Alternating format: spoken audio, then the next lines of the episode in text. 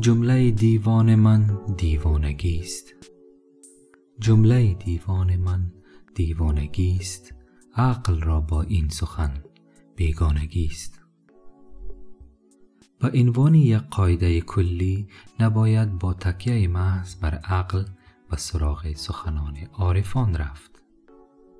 این جمله بدان معنا نیست که وقتی به سخنان آنان گوش می دهیم باید عقل را تعطیل کنیم، بلکه بدین معناست که باید عقل را در ذیل دل بنشانیم، با دل و با عقل که او هم عاشق است گوش کنیم.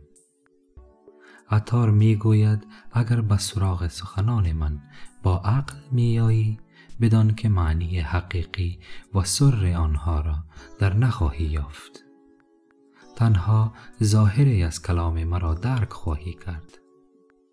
با دل سراغ من بیا تا درک حقیقی از گفته های من بیابی.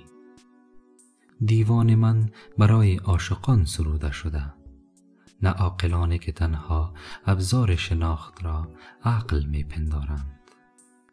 و السلام.